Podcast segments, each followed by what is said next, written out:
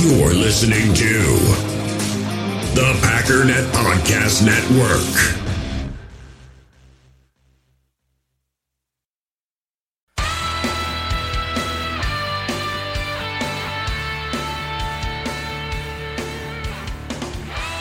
Ladies and gentlemen, welcome once again to the Packernet Podcast. I am your host and resident panelist, as always, Ryan Schlipp.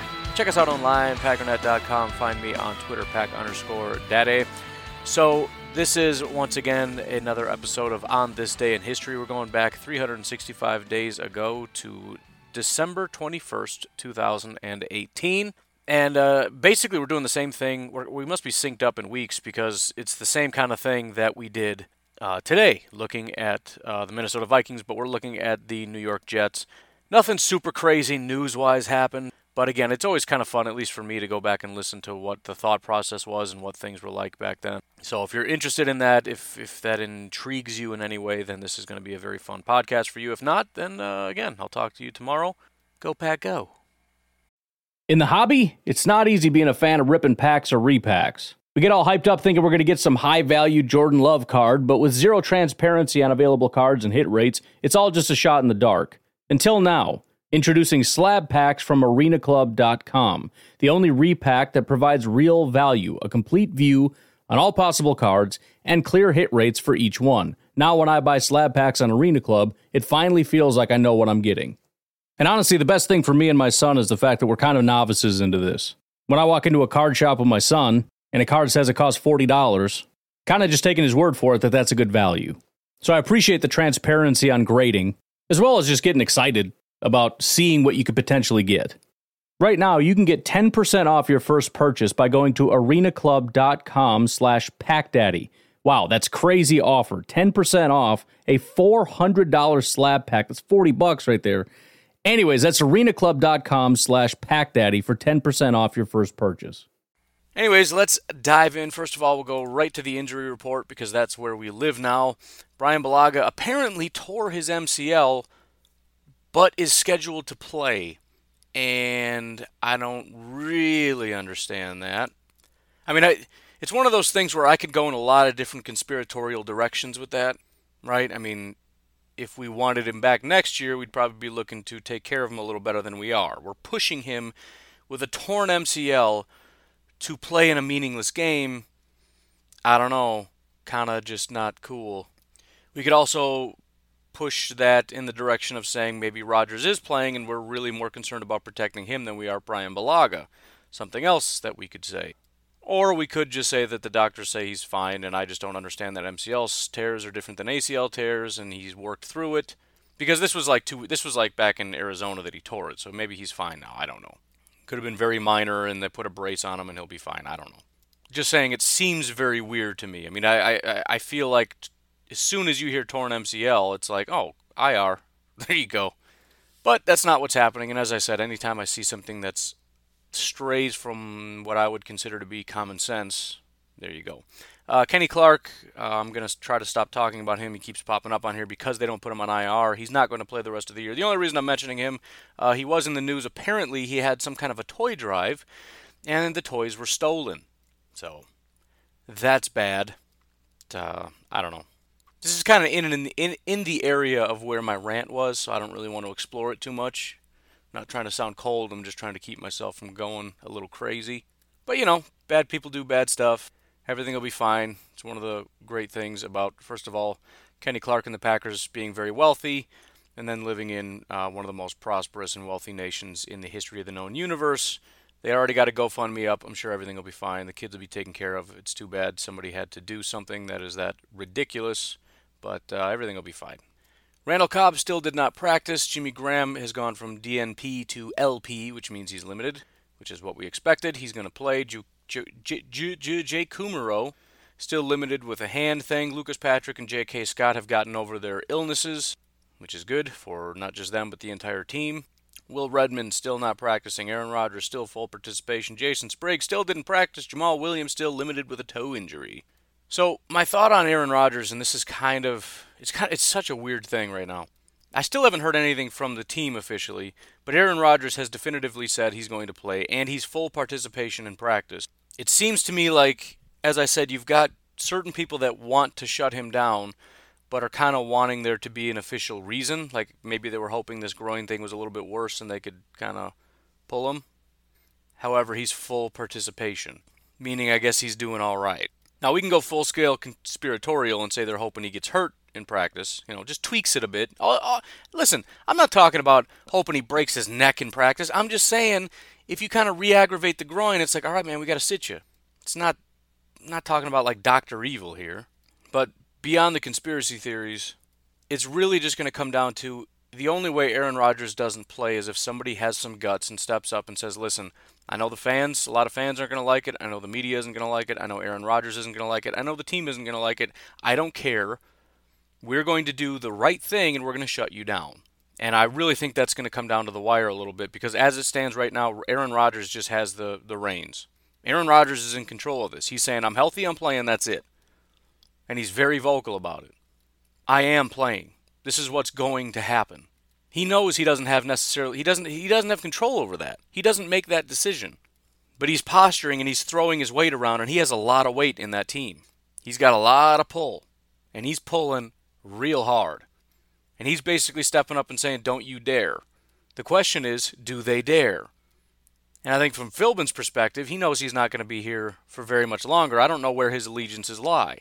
You could say he wants Aaron Rodgers to play because if they win, he looks better, but I don't know. I mean, things are what they are. Again, what does beating the Jets do to help you get a job next year? I think Philbin can get an offensive coordinator job next year. I don't think he's going to get a head coaching job next year. But he's got a really good resume, an extensive resume, very intelligent. You know, especially when you look at the lack of availability. I mean, you're looking for offensive coordinators to become head coaches. We can't even find offensive coordinators to be offensive coordinators. Looking at you, LaFleur, right? You got guys that were being groomed to be coaches that aren't even going to be coordinators next year. So I think there's going to be a void of head coaches as well as offensive coordinators, because the few that are somewhat talented might get promoted to head coach. So I think he'll be fine. So really it just comes down to Brian Gutekunst has to kind of man up and do the right thing, or he's just going to step down and say, I'm not going to do that. You know, if he gets hurt, I'll pull him. But if he's ready to go and he wants to go and he wants to do this and that and be tough guy and lead his team and all that kind of stuff, I'm not going to intervene. But I don't know the answer to that question. I don't know what he's going to do. And I'm still kind of waiting, because it's kind of like OK Corral stuff going on. You know Brian Gutekunst wants to shut him down. You know that. And you know Aaron Rodgers is forging ahead full speed to play. You got an unstoppable force and an immovable object. And in a way, it's kind of telling about the future, because as I think it was Aaron Nagler was the first one that pointed out, or at least reminded us all of the quote from Winston Moss, talking about how, kind of alluding to the fact that Aaron Rodgers is really in charge over there, and how this sort of lends credence to it, because it kind of does. All right, Aaron Rodgers is saying, I am playing. The right thing to do is shut him down. Who's going to step up and do the right thing?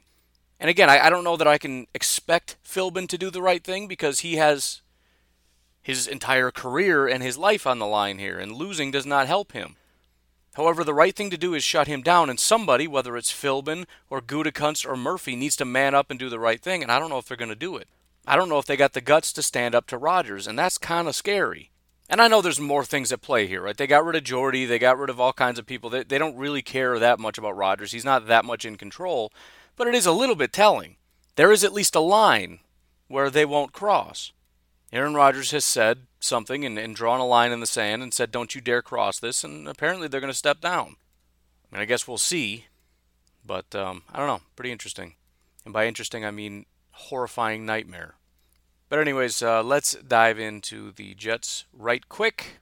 So this is actually pretty similar to the Chicago Bears, but I would say it's to a lesser degree. In other words, this is a team whose strength is defense and weakness is offense, but the defense is nowhere near the Chicago Bears. The offense is even worse than the Chicago Bears. All that leads me to believe that there's no reason the Packers shouldn't win this game, but I still have to look at this for what it is. I have to look at a Packers offense that is decimated and inept, that has to try to score on the road, I don't want to say the other side. There is no other side of the country for if you live in the middle of the country, but all the way over in New York. It takes a couple hours to get there, fly in there or whatever, hour and a half, I don't know.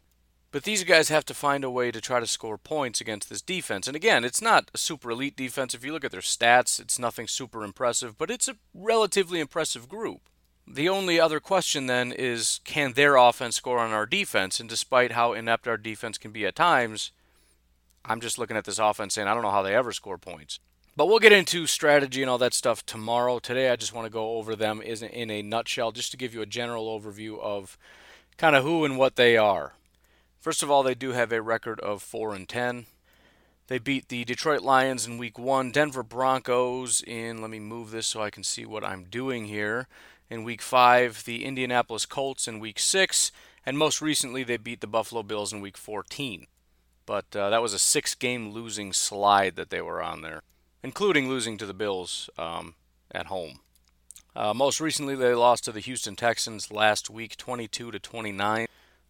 Interestingly enough, a lot of these games are relatively close. So 22-29 is pretty. I think if it's within 7, it's still, you know, as long as it's a 1-point game, I'm willing to call it close.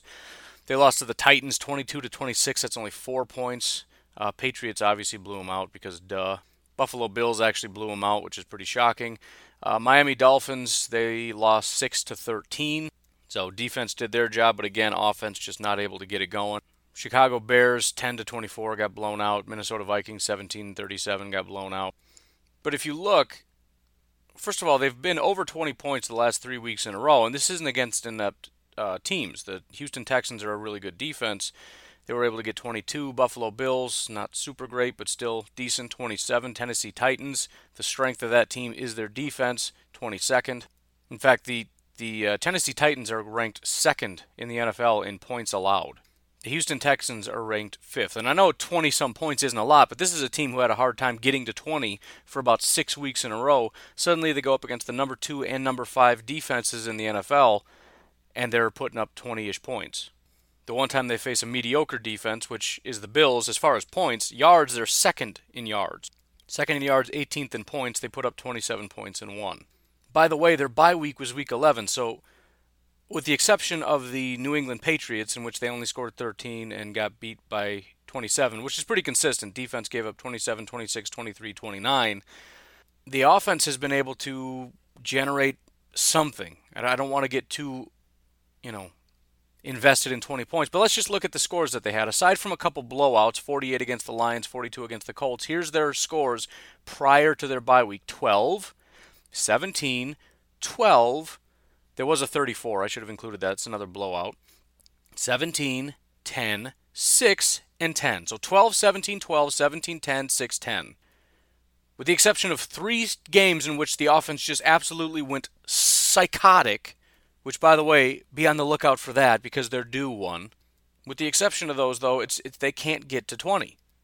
3 games prior to their bye, they didn't get more than 10. 10, 6, and 10. And that's Bears, Dolphins, Bills. I can understand getting 10 against the Bears, but the Dolphins and the Bills? You got 6 against the Dolphins and lost? And again, you come out of your bye, you lose to the Patriots because it's the Patriots, the divisional foe. They're always going to stomp you. But then Titans, great defense, you get 22, which is a lot for them. The Bills, 27, which is a ton for them. And then the Texans, again, great defense, they got 22. So what I'm saying is they seem to be doing a little bit better if we're just looking at what they've done over the last couple weeks here, at least as far as offensive production. There's also a lot more consistency with the defense. If you look at the defense beforehand, 17, 20, 21, that's pretty decent. Then 31, all of a sudden they get blown out, and that was by the Jaguars. Where did that come from? Then 16, then 34 from the Colts, 37 the Vikings, 24, 13, then 41 from the Bills. All right, so you got like sub 20, and then you got like 30s and 40s. After the bye, what is it? 27, 26, 23, 29. We're getting a little more consistency. This is a team that's kind of, relatively small sample size, but consistency is kind of what you want to see from a team at the end of the year. They're developing something. Now, this isn't a very good team, but this is what you expect from some teams, especially teams that have winning records. You want to see this kind of hardening process that takes place at the end of the year. It's a good indication of a team that has potential to go deep into the playoffs. Like, you're starting to see more consistency. There's less volatility because, again, you got to win consistently in the playoffs, and if you have volatility, one of those games is going to hurt you. You need to see that hardening process, and I just feel like that's maybe what the Jets are going through. Their hardening process is different than a Super Bowl champion team where you're consistently getting high 20s, consistently, you know, whatever. There's a discrepancy between how much you score and how much you allow. All right, this team is consistently scoring about 24-ish and consistently giving up about 26-ish, which isn't a recipe for winning, but still, that consistency is there, and it's somewhat scary for the Packers because the one thing we don't have is consistency. It's why a team as talented as the Packers, as loaded with talent as the Packers are, at least in certain positions. I know we're devoid in a lot of other positions, but there's a lot of really top-tier talent just spread about this team, but it's not really coming together because we don't have that sort of that unity, that bond, that forming that happens at the end of the year. In fact, things are disparate. They're sort of going apart. So that has me a little bit worried. Again, this is the Packers are the better team. There's no question about it, but you take the injuries, you take the scores of the Jets and the fact that maybe something's kind of clicking. Nothing spectacular is clicking, but something is happening. And then you look at the Packers who just continue to get worse every single week. Whatever. Looking at overall from Pro Football Focus here, and again, as you get later in the season, the overall doesn't really matter. It's why I kind of switch over to looking at week by week. But I want to give you the overall just for now anyways. They're currently ranked 21st. Their offense is ranked 30th, but their defense is ranked 6th. Now, you wouldn't expect that because if you look at their stats, points allowed, they're 24th, yards allowed, they're 22nd, but that's a situation where the talent exceeds what they're doing on the field, which is one of those things we talked about a couple weeks ago where I'm looking at that defensive coordinator and saying we may need to move on. And I looked into him. He's been there quite a long time, about 5 years or so, I believe. There's talent on this defense. They're just not producing. 24th in points, 22nd in yards. But again, you switch over to Pro Football Focus, which tells us what? It's an aggregation, essentially, or an averaging of all the players brought together. So if you take all the players and their grades and you sum it up into one grade, they're 6th. Should be the 6th best defense statistically based on their talent, which is 6th according to Pro Football Focus, and instead they're like bottom of the barrel on defense in terms of production. Massive gap there. They need a lot of help as they need a new defensive coordinator. That's just definitively they need that. I'm going to leave that at that for the overall. I want to switch over here really quickly to sort of the week-by-week look. If you look at their overall grades here, I would say there is a little bit of movement. The last 4 weeks is kind of it really is. It's just different. And it's different consistently, right? So their best game ever was week 1 against the Detroit Lions. That was graded as very good. It was the only game that was really considered very good. There were two that were close, week 5 and week 14 against the Buffalo Bills. But if you look at weeks, I don't know. So for example, week 1 was their best week, and then they went into average, and then very good, and then average, or above average and average. The last 4 weeks, they've been above average, very good, above average. So again, there's sort of that, they're not good, but there's that sort of consistency. Like, they haven't dropped down into average or less pretty much all year, and they've only had actually one below average game overall, right? We're not talking specifics. We haven't broken down quite yet. Offense is similar, right? They have a terrible offense. If you look, the real bad stretch between weeks 4 and weeks 10. After the bye, they've had 3 games that were above average, which for the offense isn't bad. One game that was below average, which is pretty par for the course for them. So even though, again, it's not good, you're starting to see a little bit more consistently kind of average, which might be worth something. The biggest thing we're looking at here is the quarterback. Now, there's still a ton of volatility, but his second best game of the year came against the Houston Texans. Now, considering his volatility, I don't expect that to continue because his best game ever was against the Indianapolis Colts. He was considered elite. He followed that up with his, 4th worst game of the year. It was terrible against the Minnesota Vikings. It was just a joke. But he's had 2 pretty decent games in a row now. If you look back over the last 4 weeks where I've been saying it kind of makes the biggest difference, he was below average, he was really bad against the Titans, he was good against the Bills, and he was elite against the Texans. So, the ability's there. There's no question. And unfortunately for him, he doesn't have a supporting cast. I think you see the flashes when you see those really high scores and things like that. I don't know. I haven't watched, but I have to assume that's a lot of that has to do with the upside of Darnold. This guy has a terrible offensive line. He has no wide receiver. He just has nothing. He has absolutely nothing. Pass blocking, not a lot there. It's been pretty consistent. Receiving has been consistently whatever. I mean, you do still see that sort of consistency pop up, but I wouldn't say it's necessarily better or worse. I think at the beginning of the year, things were better. Weeks 1 through 6, things looked pretty good. 7 through 10 before the bye, things really fell apart. Now we're starting to see kind of somewhere in the middle, but again, consistency. We're seeing above average, average, above average, above average. And I really think if I'm the Jets, I just want consistency to beat the Packers, because the Packers will find a way to beat themselves. Just stick in the game, stay in the game, keep pushing, keep grinding. Defense, keep putting them on their heels. Look for those sacks, look for those picks, look for those opportunities. Again, not wanting to talk too much game plan, but I just think that would be the smart thing, more than anything. Of course, if you want to put up 40 points, you got it in the bag anyways, but I wouldn't. That wouldn't be my game plan. As far as running the ball, things are not getting better. That's, if anything, they're getting slightly worse, but that's been relatively consistent, and their run blocking is abysmal, just like pretty much every team. They haven't had a above-average blocking game since Week 9, so the offensive line is just really terrible. Pass blocking is I guess, not quite as bad, but it's a bad offensive line. Defense, however, is a different story. The defense has had a lot of really good games, very inconsistent. If you look at Weeks 2, 3, 8... 12, 13, not super great, right? The only bad game they've had was Week 3 against the Browns. They've had a lot of average games. However, the last 2 weeks, they've been really good. The best game they had, the only elite game they had, was Week 9 against Miami, but the last 2 weeks against Buffalo Bills, not Buffalo Bill, have been very good games, and I mean that using my... Actually, yeah, the Houston Texans is technically good based on my vernacular. But the biggest thing here is their run defense. Their run defense the last 2 weeks has been elite 2 weeks in a row. They've only had one other elite game. That was Week 9 against the Miami Dolphins. To start the season, it was very inconsistent. Through Weeks 8, they had basically we'll just call it 3 good games through the first 8 weeks. Since then, they've had 1 average game, 2 good games, 3 elite games since Week 9. This run defense has... They're figuring something out, and they're really scary. And considering we don't have Aaron Jones, and considering Jamal Williams is hurt, and we might be running with Bibbs, I don't know who our running back is going to be in this game, that's a problem, right? Again, don't want to get into it too much, but just thinking schematically how hard it is when you take away an entire phase of the game like running the ball, even a secondary one.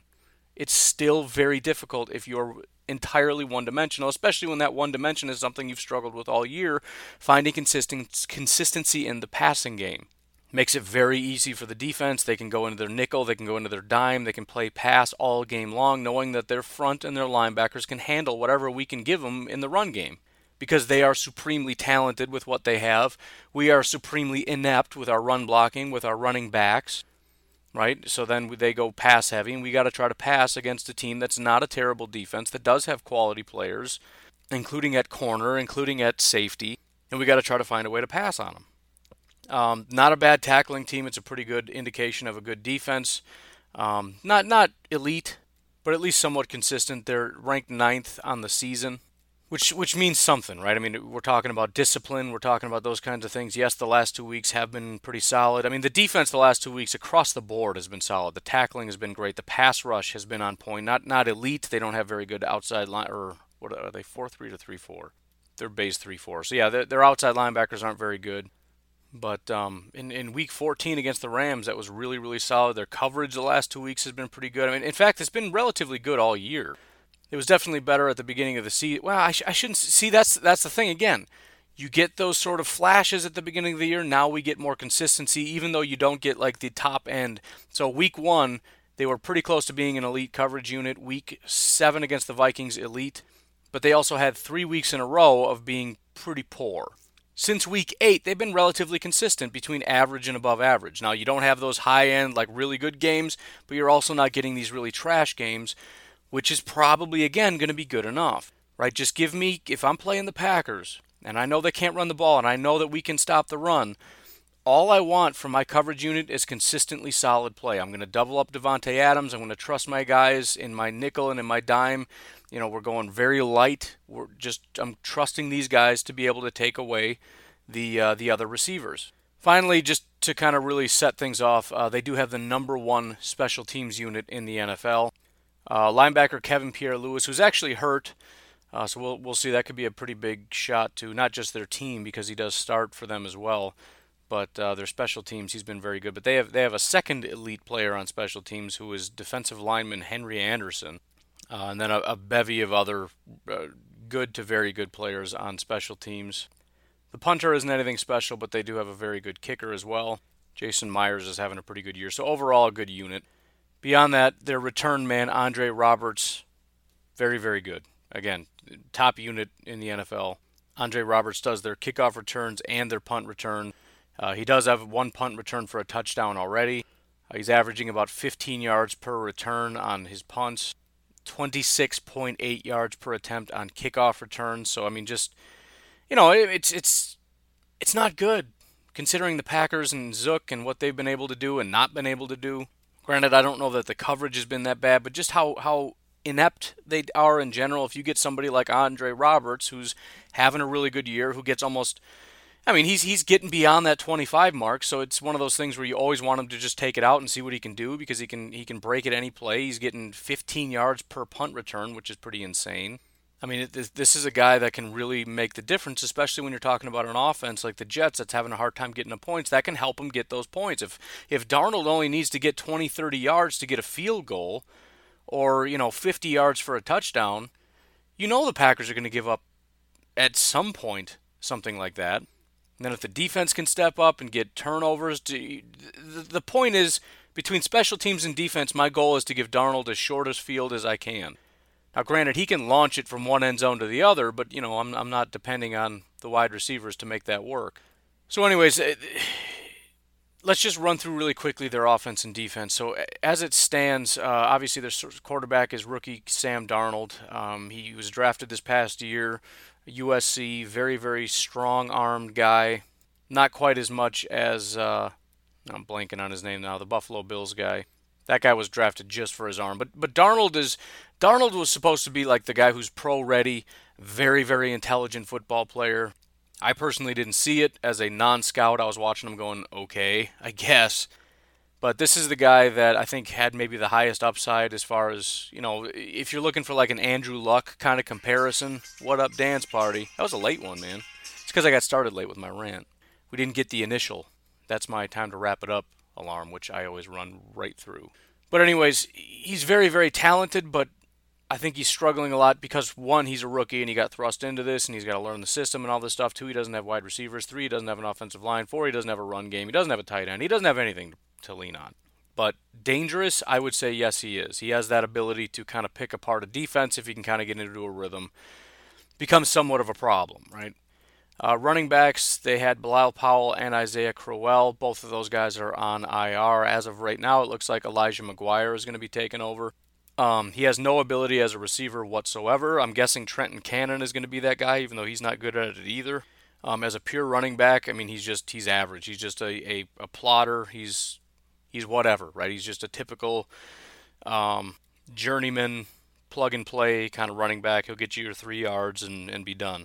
Wide receivers, we got to see if Quincy Enunwa is playing. He is injured, but it doesn't really matter all that much. Quincy Enunwa is... even though he is probably their best wide receiver, so it does have some impact.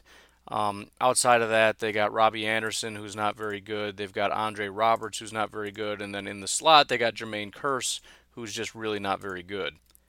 Surprisingly, their tight end, Chris Herndon, might actually be their best receiver on the team, so that's something to keep an eye on. It's also, again, somewhat unfortunate for the Packers, because if there's anything working for us, it's the fact that they don't have wide receivers. And as good/bad as our corners can be at times, they should be good enough to be able to handle these guys. The problem is, what do you do with a tight end? I don't know. Are we going to put Josh Jones on him, Josh Jackson on him? He's not elite, but it's somewhat of a weakness for us. And if Chris Herndon can get going, you know, whatever.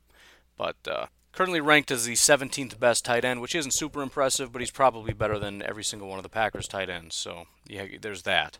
Offensive line is an absolute joke. Left tackle Beecham is graded as average. Their right guard, Brian Winters, is also average. These are the two best offensive linemen that they have.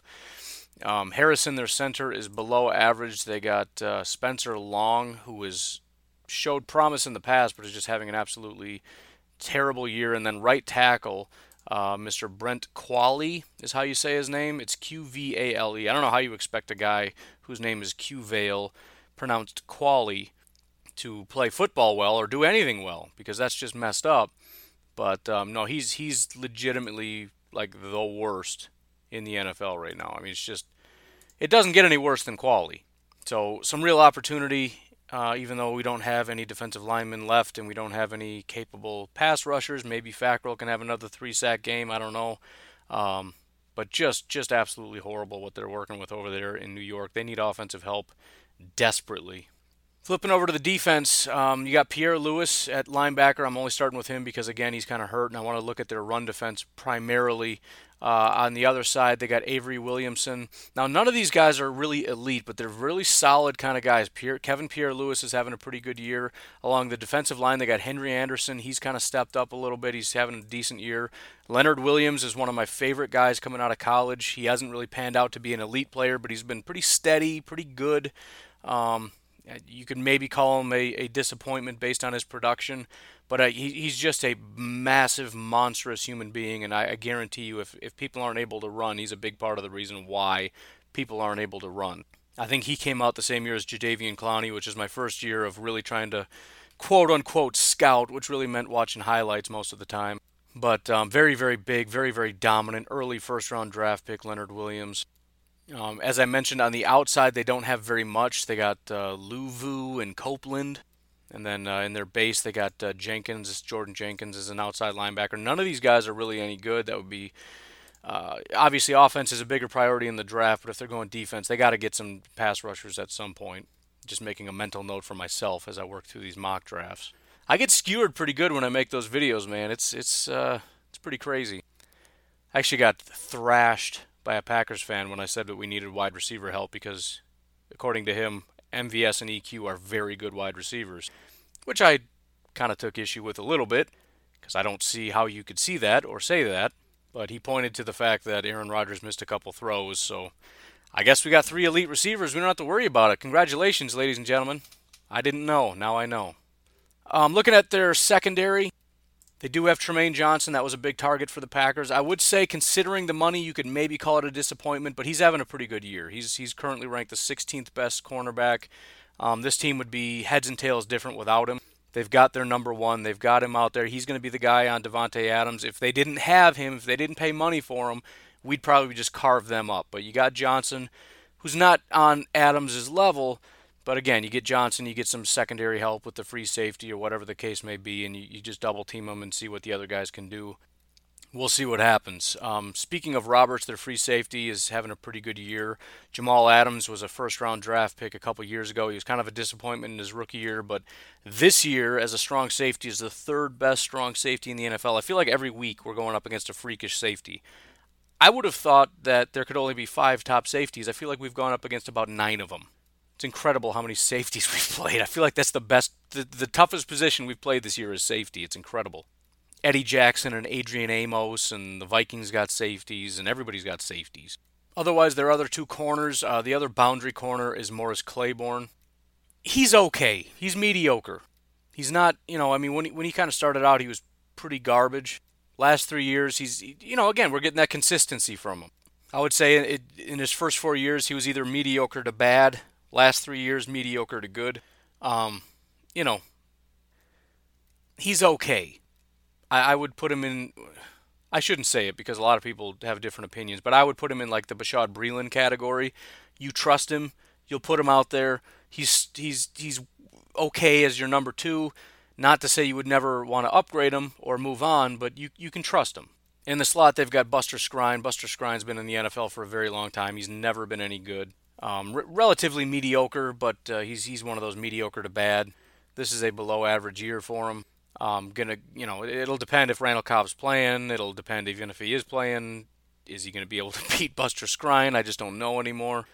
So again, it really just comes down to 2 different things. We got a defense that's going to be tough for the Packers, considering the ineptitude of the team, considering the regression of the team, considering the injuries on the offense. I think this is a defense that can give us a run for our money, especially on the road. And then you look at their offense, and this is something that should be very beatable. So I'm struggling to see either team get a ton of points. Obviously, the Packers are going to, if they can score on the Bears, they can score on this defense. But I think with a good defensive game plan, which I don't expect from the Jets, by the way, because again, the talent is there. I can look at this talent and say, okay, here's how they beat the Packers. However, their defensive coordinator can't seem to figure that out. But the talent is there to stop the Packers' offense. Obviously, the Packers' defense, whatever their issues might be, has plenty of talent to stop this offense. So it really just comes down to, you know, points maybe at a premium kind of game. If you get in within field goal range, I would say take the points. But you also have two teams maybe trying to show off a little bit, so you might see teams when the right thing to do would be to kick the field goal, they're going for it on fourth because this is a statement game for us and blah, blah, blah, blah, blah. I don't know. I have a feeling this is going to go like a lot of other Packers games where you're watching two teams trying as hard as they can to give the other team the victory, and then one team's just going to be terrible a little bit less. So, I don't know. I hate to be in a position where I'm not looking forward to a game, but I'm just not. There's just all I'm watching for is to make sure we don't lose anybody. Like, I would love to see certain people have really good games. I'd love to see Davante go ahead and get the record. I'd love to see Jaire or Jackson or Breland or whoever get a pick six or just a pick. I mean, Jaire's been hunting real hard for that pick. There's some cool things I'd like to see, and some of the young guys that I'd like to see really step up and do all this kind of cool stuff. But the bigger priority in my mind is please don't mess this up and win.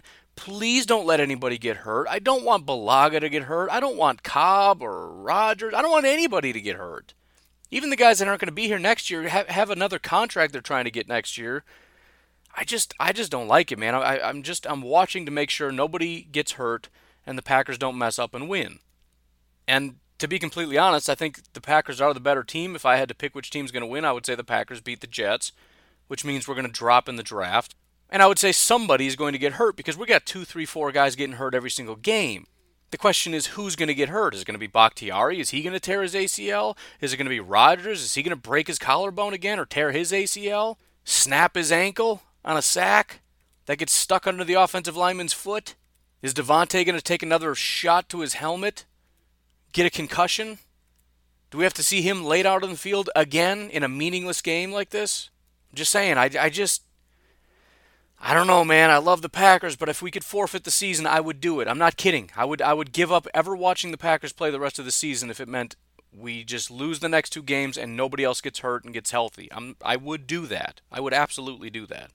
Well, we got to practice with the young... Whatever. I know, yeah, young guys need more practice because all the practice they got all year wasn't good enough. Not just the games, but the practices during the season.